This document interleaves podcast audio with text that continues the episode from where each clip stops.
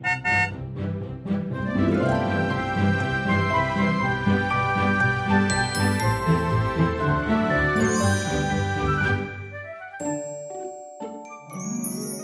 迎搭乘 JK 的身心灵游园车，Life is fantastic。我是 Jerome，我是 Kevin。Kevin，我们今天又回到就是人类图 Basic 的部分啊。嗯、我们之前有讲过了生产者、显示生产者、投射者和显示者嘛，对不对？那、嗯、我们还差谁？还差就是只有反应者了。对，这个我们也有看到一些听众的留言，他们也说真的很在等待反应者，因为反应者我觉得在。啊，线上去可以找到的资料也真的是比较少。对，所以其实反映者啊，我们呃能聊的其实只能够就我们两个在生活中，譬如说我们认识的一些朋友啊，或者是朋友的小孩啊，或者是一些你身边的这些非常少数的反映者，然后你观察他们，然后你跟他们互动，就是聊聊我们自己的一些心得跟感觉啦。因为其实课本里面对于反映者的。所阐述的知识是真的相对少很多，嗯、对，所以其实我们今天的节目大概就是以我们这样子来分享一下，说我们所认识的反应者是什么。所以一开始我们就为反应者定了一个题目，就叫做“谜一般的反应者”。对，其实真的对反应者这个类型，真的觉得很多的迷失，好像看不懂、听不懂，然后你想找一些人可以帮你去做。啊、呃，参考其实也不容易。对，因为你会觉得说他们的奇异性其实很大，真的。就譬如说，假设你认识了呃三个反应者朋友好了，诶，可能他们三个都是完全不同的，给人家不同的感觉，所以你很难从他们的身上去归纳出一些说到底什么是反应者。嗯，对。你刚才说你是有朋友是反应者，对吗？对，我有朋友，然后还有朋友的小孩，哦，大概现在大概七岁吧。嗯，对，然后我就觉得说，好，比如说从我反映者的朋友，或者是呃，先讲朋友好了，我就觉得说他们很精明能干啊。然后，因为常常我们对反映者会有一些迷思嘛，会以为说，哦，他整张图里面全部是空白，然后他好像就很容易被外界影响，嗯、或者是他很容易就就很弱、很虚，或怎么样怎么样，就是有很多我们一般对反映者的一些误解。可是我从生活中实际的观察，我发觉他们其实非常。的能干，而且他们的能力都非常的强，嗯、对。然后你说体力会比较弱吗？这个可能多多少少会有一点，但也不是这么的显著。嗯，所以我就觉得很，其实如果你不知道一个人是反应者的话。你从他的外在行为，你真的很难观察出来。譬如说，我们生活中，如果你看到一个人，你觉得你可以猜测说，诶，他应该是生产者，嗯，或者啊，他应该是显示者吧，或哦他应该是投射者吧。但你真的很难用猜的去猜出啊，他应该是反应者吧。因为我在想，会不会有一个可能是，因为反应者我们后面会多说一点，但是主要就是说，反应者他会反映出你的状况跟环境的状况嘛。嗯、所以，如果当你已经走进一个环境里面，举例说，我在尼尔森上班以前，嗯、我真的是有一个同事是一个反映者，嗯，但是你根本不会发现他有什么样的特别，因为你在尼尔森工作，拿这个人当然就会反映出尼尔森的特质，嗯，所以这个人就好像跟这个环境是融在一起，嗯，你就会觉得这个人的出现是很自然的，嗯，然后当时这个同事，我真的看起来，我一开始真的不知道他是什么，就是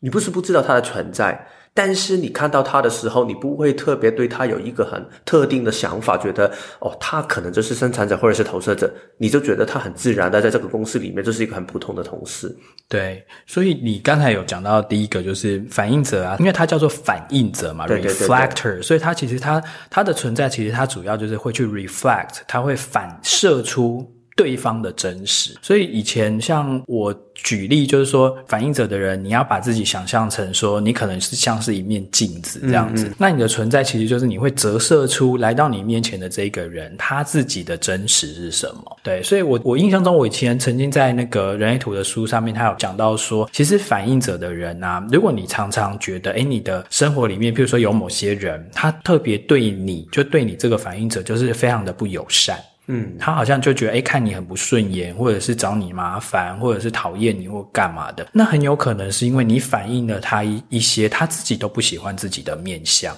嗯，所以他在跟你相处的时候，他其实是会看到他所讨厌的自己，就很像照镜子那样子。所以其实他就会用这样的一种方式，比如说就对你不耐烦或对你不好。其实那是因为他无法接受他自己的某一个面相。但是以你的了解，一个反应者如果走在你面前，然后他可以区分的来，这个是我看到的你，还是这个是变成是我的样子？所以我觉得这个要后天，他比如说经过解读，或者是经过他认识自己，说哦，原来我是一个反应者，原来我其实。对别人而言，我的存在就很像是一面镜子。他有了这一层认知之后，比较不容易会对自己造成一些，譬如说负面的解读、困扰，对，或者是会陷入自己的一种自我否定里面。对，所以我觉得作为一面镜子的反映者啊，其实人生要学的一第一个课题，其实就是别人怎么对待你，其实是他怎么在对待他自己。就很多事情你不用 take it personally，你不用。觉得好像人家是在针对你，对对对对，对，就是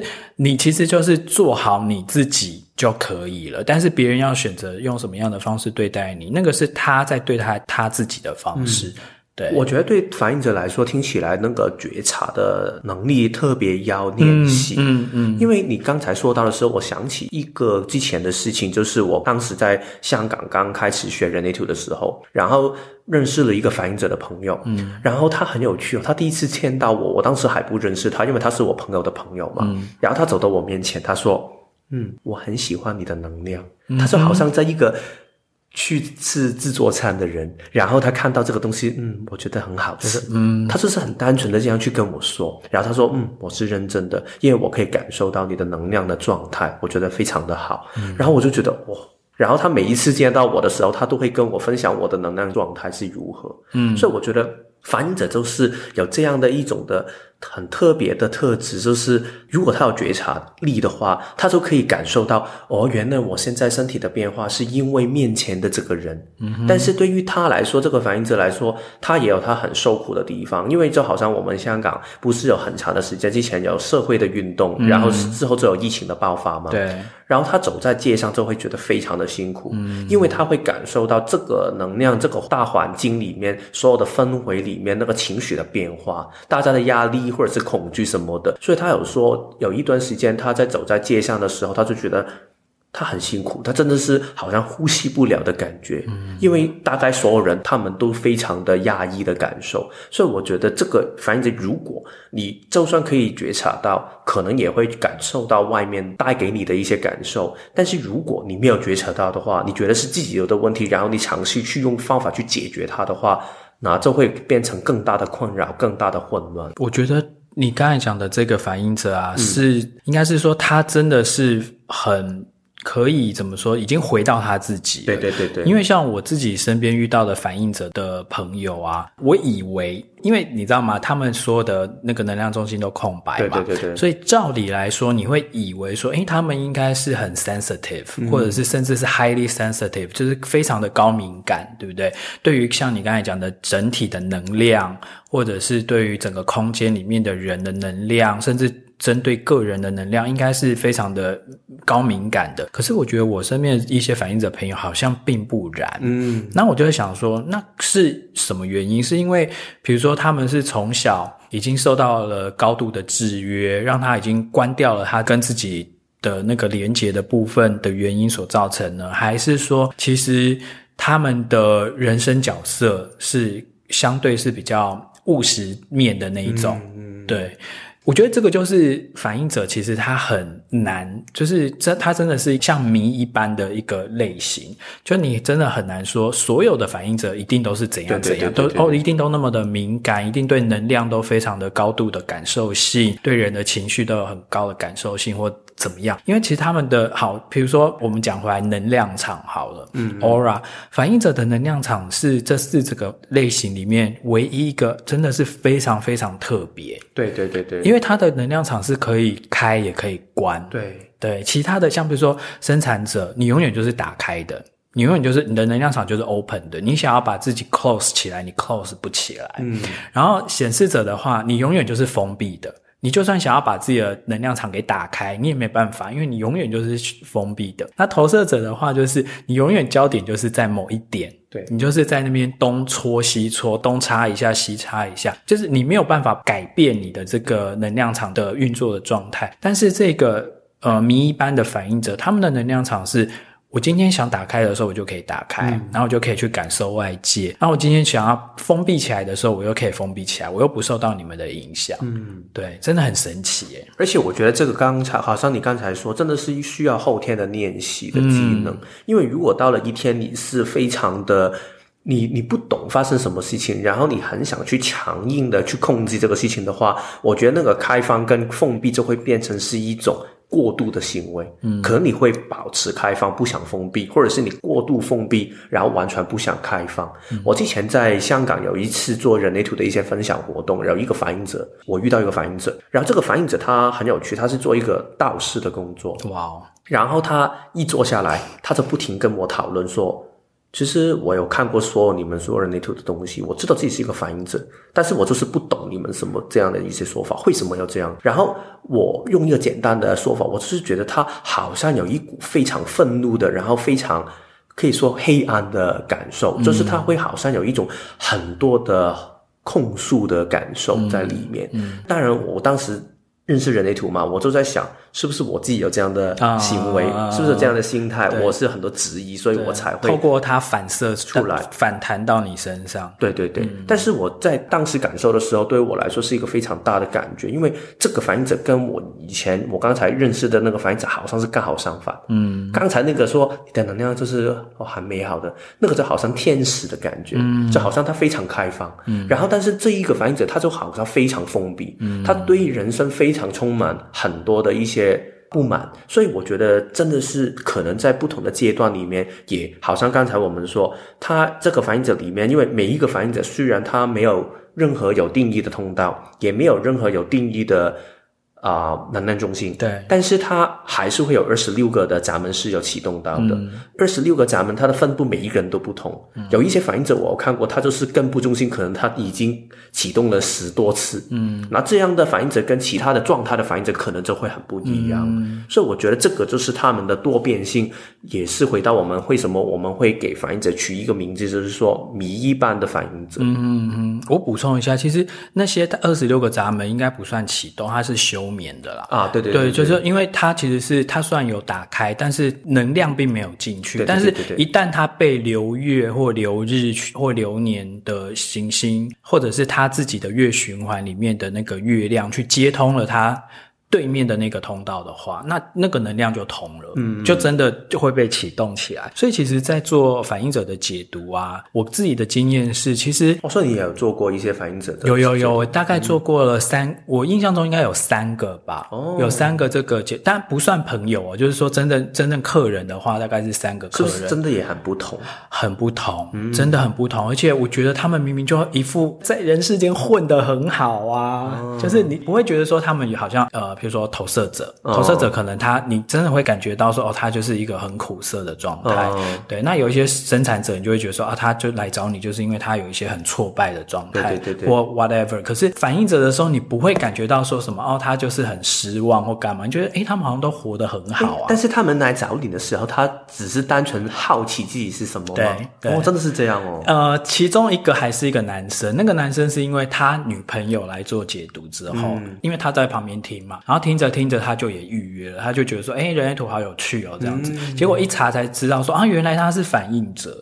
哦。那我自己的经验是这样，就是说，反映者的解读其实真的要花更多的时间。嗯。因为其实我会花比较多的时间，是你要帮助他去排出他的月循环嘛。哦。对。那月循环这个东西，其实因为每一个反映者都不一样。嗯嗯嗯。对，但是。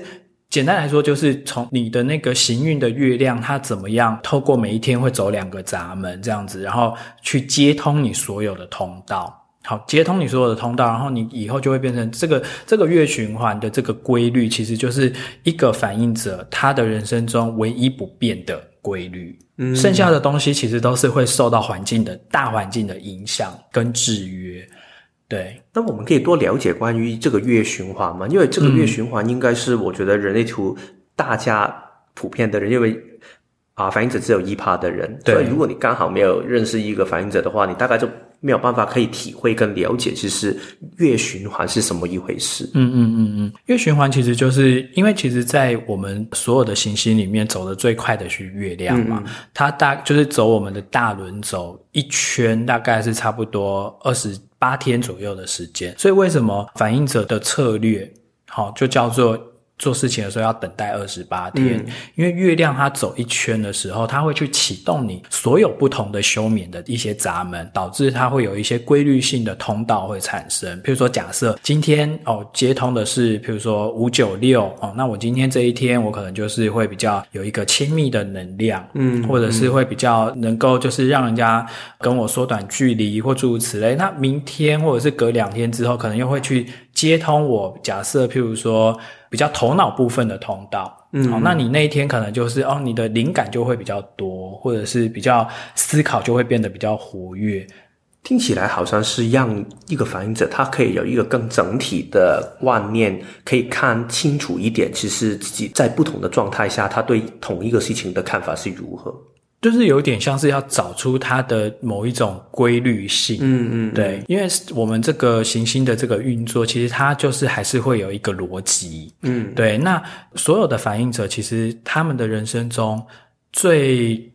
害怕或者是最缺乏的部分，就是所谓的一个固定的逻辑，因为它太容易会变动嘛，嗯，太容易什么地方，因为。九个能量中心都是空白，所以它很容易，它的能量在运作上面是属于一个比较不稳定的。嗯嗯嗯。对，如果今天比如说荐骨被填满，我今天荐骨就两倍；哦，今天情绪被填满，哦，情绪就两倍。嗯，所以它可以在一个月循环里面就可以看到一些不同的两倍两倍的情况下，它。原来对这个事情的看法是有没有变化？对，比较是一个就是他自己的一个轨迹，嗯、一个固定的轨迹。所以你在这个固定的轨迹走完一圈之后，就二十八天之后，你就比较能够，因为通过了不同的能量去检验对某一件事情的决定，然后到最后你可能才会生出一个哦，原来我想要做这件事，嗯、或哦，原来我其实不想做这件事情，嗯、对。你感觉起来，在你认识的人，他们反映给你听，或者是你自己去了解的话，他跟你自己本身，因为你是情绪权威嘛，嗯，所以你会比较也是要等待，但是就是等待一个情绪的清明。嗯，在这两个的变化、两个的差异性上面，你自己有什么样的感受呢？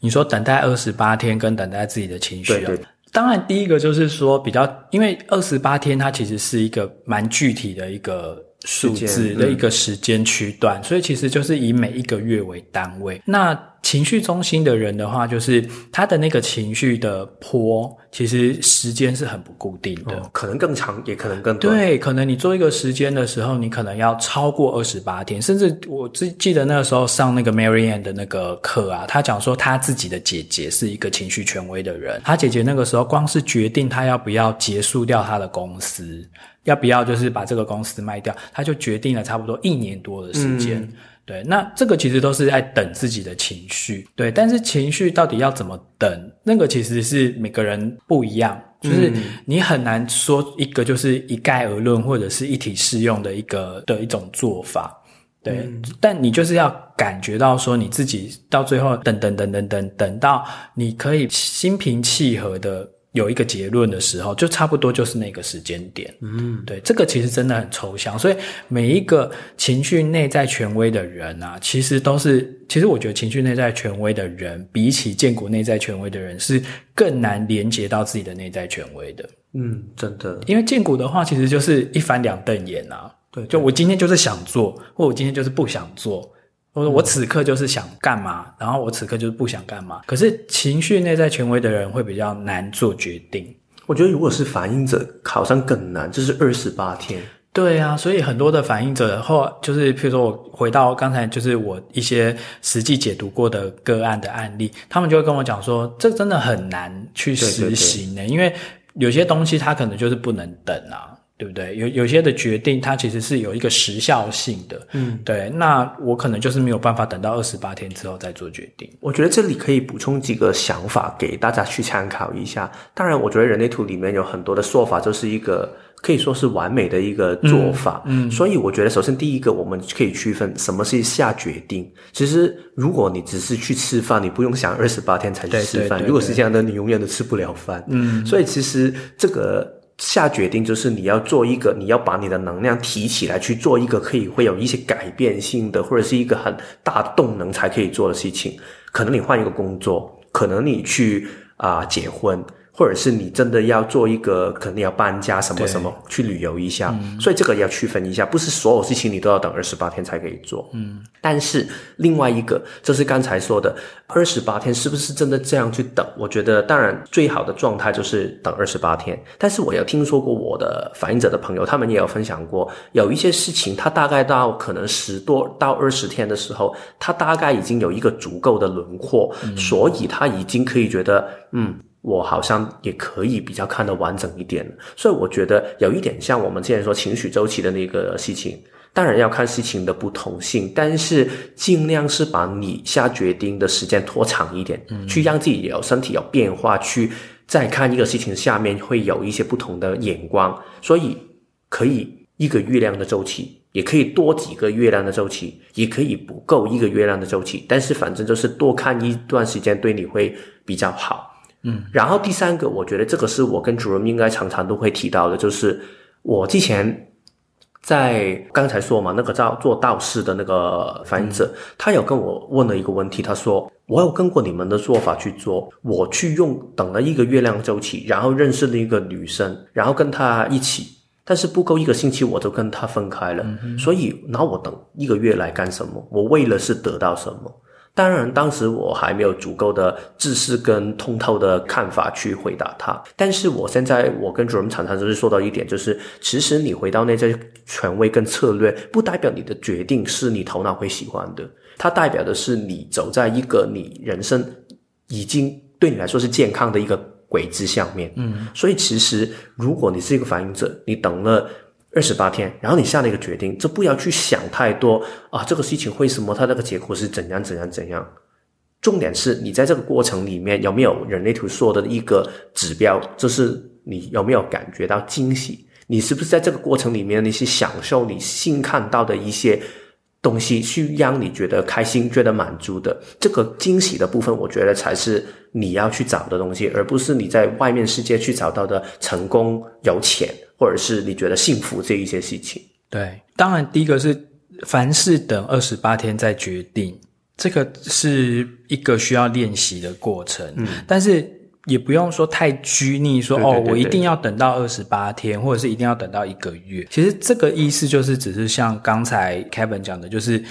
你不要冲动的做决定，对对对对，你不要很快的做决定，你尽量再等等看，你尽量再试试看，或者是你尽量再感觉看看。因为，呃，你如果太快做决定的话，一个反应者很容易就是会很快就可能就会后悔了。嗯，因为因为其实你每天的能量都会因着你月循环的接通的通道的不同而去做转换嘛，等于说你每一天的内在的状态。甚至你想要的东西，也许都是不同的。对对对。然后他们的那个多元性跟面向是非常广的。所以为什么刚才你讲到的第二个关键字就是惊喜？就是说，任何一个反应者，如果你正确运作你自己的话，你其实，在生活里面呢，你会得到的是一个处处是惊喜。嗯，因为你不见得有很多的计划，或者是有很多的规划，但是你就是会遇到一些让你觉得很惊艳的事情，嗯，或者是啊，我从来没有试过的事情。因为反应者，你想看看他全部空白，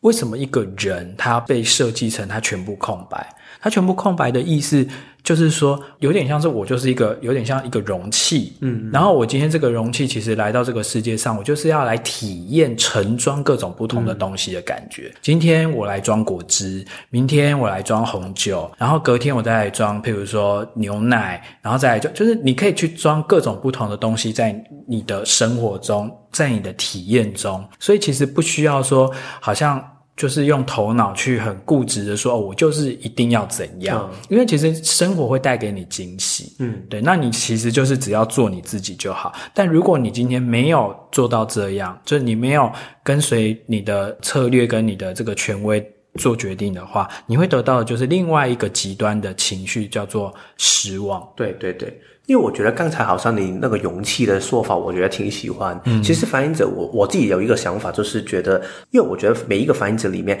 他还是会有某一种的固定性，但是这一种固定性是他自己可能没有发现，要从人生里面去了解的。嗯，就好像刚才说，我现在是一个勇气，我今天放的是红酒。明天放的是牛奶，嗯，然后我慢慢就会发现，哦，原来你会发现到好像它有一种共同性在，嗯，然后下一期可能你放一些饼干进去，然后你就觉得、嗯、啊，这个事情我不是喜欢的，对对对，对，但是我体验过，对，然后你从这个里面，你的身体会慢慢找到一个规律，可能就是哦，原来我不喜欢放食物进去的，嗯、我要放的是饮，这是可以喝的，对，然后之后你就可能放一些水，嗯，开水什么什么的，就是不是你去控制它，但是你慢慢走在一个轨迹下面的话。它会有某一种的固定性，因为其实你的土里面不是没有固定性的，嗯，但是它只是没有一个固定的通道，跟没有一个固定的能量中心，嗯，但是它某一些闸门它是一直都在的，嗯，但是它不是长期启动，它是休眠的，但是它某到一段时间它就会启动一次，某到一段时间就会启动一次，所以这一种固定性，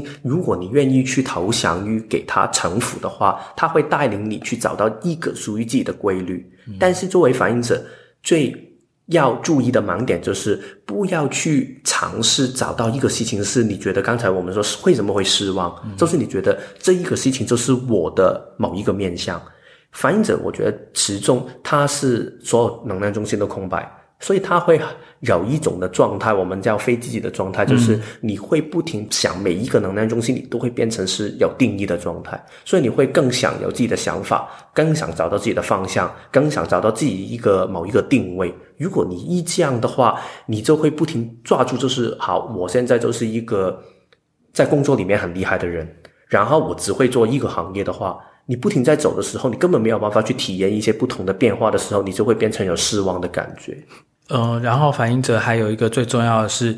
就是它是四种类型里面啊，跟环境对对，其实是最有感受力或者是最紧密结合的。嗯，其实它就是最典型的居中心空白了。嗯，就是说所有居中心空白的人都一定会对环境会比较敏锐嘛。对对对，但是其实其中的最典型的代表其实就是反应者，因为反应者在最远古的、古老的时代里面，它其实就是以前，譬如说观天象的那种国师啊，嗯、或者是一个就是部落里面的那种祭司，对，对，对，因为他是最能够去 sense 到说现在的天象，或者是现在整体的能量又有什么样的改变了。然后它是最能够呼应所谓天地人的这个部分，嗯，它是最能够呼应天地，这所以这就是为什么它被打造成它必须要是全部是空白嘛，嗯，如果你今天有某个地方或者是有很多地方全部被填满的话，你对于整个环境的转变、整个磁场的的转换就不会有这么敏锐的这种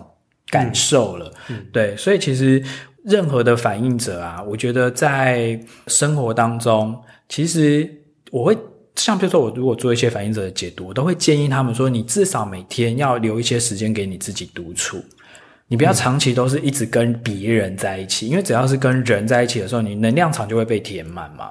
即使你今天可以就是把你的能量场给关起来，可是即使能量场关起来的时候，那个能量的那种互相填空的效应还是存在的哦，嗯，所以你还是会受到你周边的人的影响，所以最好。你还是要有一段时间净空你自己，就是自己一个人独处。甚至像我一些呃反映者的客人，都会跟我表达说，他们其实其实很喜欢去亲近大自然。嗯，因为亲近大自然的时候，其实你到大自然里面去的时候，你就回到一个最跟天地互动，然后其实哦又不用受到人的影响，然后那种情那种时间，其实你就可以好好的去感受你自己。嗯，就不会受到很多外在的这些能量的干扰或干嘛。像你讲说你那个香港的那个朋友，他不是很容易就是会感觉到，比如说街道上的人的气息，或者是这个地方怎么样，或者是现在整体的社会的氛围让人很不舒服，诸如此类。甚至有些反映者其实是对他身边的一些病人，就是他其实会感觉到说，哎，这个人他生病了，嗯，或者是这个人他其实什么身体部位其实有问题，就所谓的病气，就他会对病气其实是会很敏感的。对，因为它其实全部都是空白嘛，随时都会被别人填满。对，但是这样的能力的维持，我觉得就是要靠你平常每天要有独处的时间，要慢慢的去回到你自己，然后要亲近大自然，让你身体里面一些其他被别人填满的能量有机会可以排掉。嗯，这样你比较可以又回到你自己一个很纯净的一个纯粹的一个容器的一个状态。对，因为其实我觉得，当反应者越可以回到刚才说那个很纯净的容器的底下的话，它可以有一种状态。我们人类图里面有一个制造不，好像一个不粘锅。不粘锅呢，就是它的能量场。对，Teflon 的那个能量场。对对对，对就是它好像不停东西是。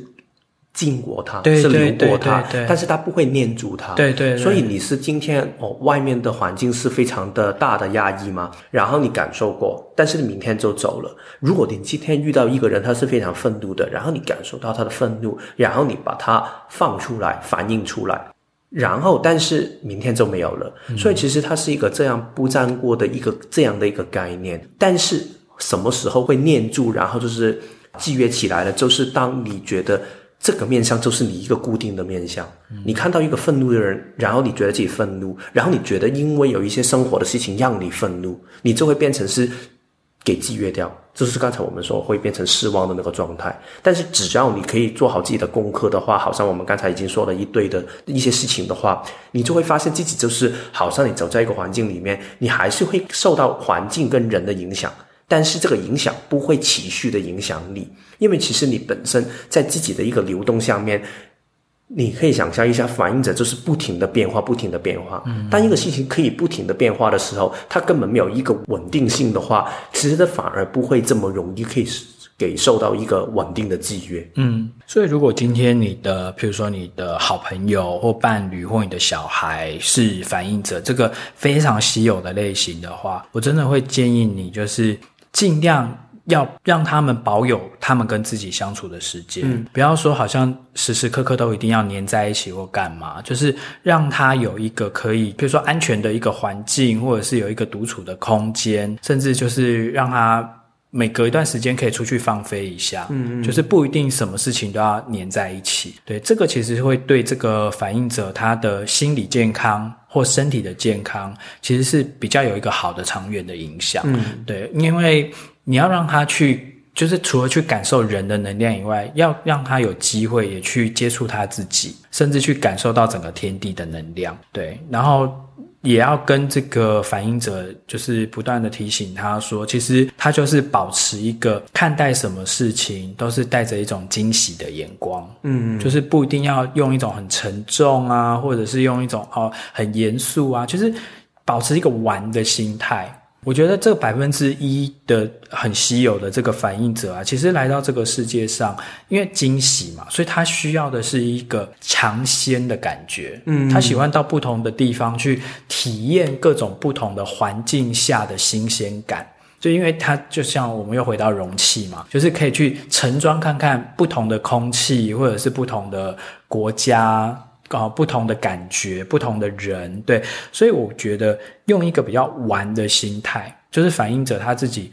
可以用一个比较轻松、比较好像我在玩，或者是我在试吃、我在试用任何东西的这种心态去过生活，这样子其实会比较好啦。嗯，所以我觉得在工作里面也是啊，因为其实虽然我在职场的引导里面刚好没有遇过反应者，但是我觉得也是同样的一个状态，就是。不要把工作变成是一个你一定要达到什么样的一个状态的一个，好像一个轨迹要。强迫自己去这样去做，反而是享受里面的惊喜，然后去玩的心态，去感受一下原来我在不同的行业里面可以做到什么，然后我在这个行业里面我如何可以看到一些我自己喜欢的事情。我觉得是把它变成是你的人生，而不是你把你的人生放在一个工作里面。我觉得这个对反映者来说是更重要的。我觉得反映者不管你在职场的面向，在关系的面向，亲子的面向或干嘛，我觉得只有中间的那那个核心就是。你对这个环境的感受怎么样？嗯嗯嗯。譬如说这个职场，这个办公室，你只要一进去那个空间，你就是一直觉得说我就是不喜欢。嗯，然后我就是也不喜欢这里面的人，不喜欢这里面的气味，不喜欢这里面的气氛，不喜欢这边的磁场，那就代表说这里对你来讲可能是一个。错误的环境，嗯，它不是一个正确的环境。那只要是你一走进去之后，你就觉得说，哦，比如说跟某一群人，或者是跟这个空间，你是觉得说你很喜欢的。你在里面的时候，你其实可以很放松、很自在、很做自己，不会有那种紧绷或者是防卫的那种感觉的话，嗯，那就代表那对你而言是一个正确的环境。嗯，就是我觉得环境非常非常的重要，对反映者而言。所以，如果你是反应者的话，或者是你的另外一半是反应者的话，我觉得可以多花一点时间去。留意一下环境对你的变化，对，这样你会更敏锐，知道自己想要的是什么，或者是自己的变化，或者是自己的样子是如何，或者是帮助他去了解说他喜不喜欢。像比如说，如果你今天是呃有反应者的小孩，那当然你要透过观察他，因为他还很小，也许他不见得会用说的，或者是用语言去表达，但是你可以观察说他在某一个环境，比如说他在这个幼儿园里面，或者是他在跟某些大人，或者是某一些比如说才艺班，他进去的时候，他就是很不开心，然后常常就不想要去上课或干嘛，那、嗯、就代表说，也许那个环境对他来讲，他的身体就告诉他说他不喜欢那里。嗯嗯，对，那那个环境对他来讲就是一个错误的环境啊。嗯，那你到一个把自己暴露在一个错误的环境里面，你就得不到正确的资源嘛。然后、哦，所以如果你的小孩或者是另外一半是反映者的话，可以多问一下他们这些问题。你喜欢你现在的上班的环境吗？你喜欢你的同事或者是你的朋友吗？嗯这样的一些，你喜欢你的同学吗？你喜欢你的老师吗？嗯，对，就是当然他，我不知道他会怎么回答，因为如果是大一点的小孩的话，也许他已经受到了一些制约或干嘛，他可能会口是心非或干嘛。但其实你绝对可以从旁从侧面去观察他到底喜不喜欢去这个地方。嗯嗯，对，这个其实是会很显而易见的啦。嗯，对。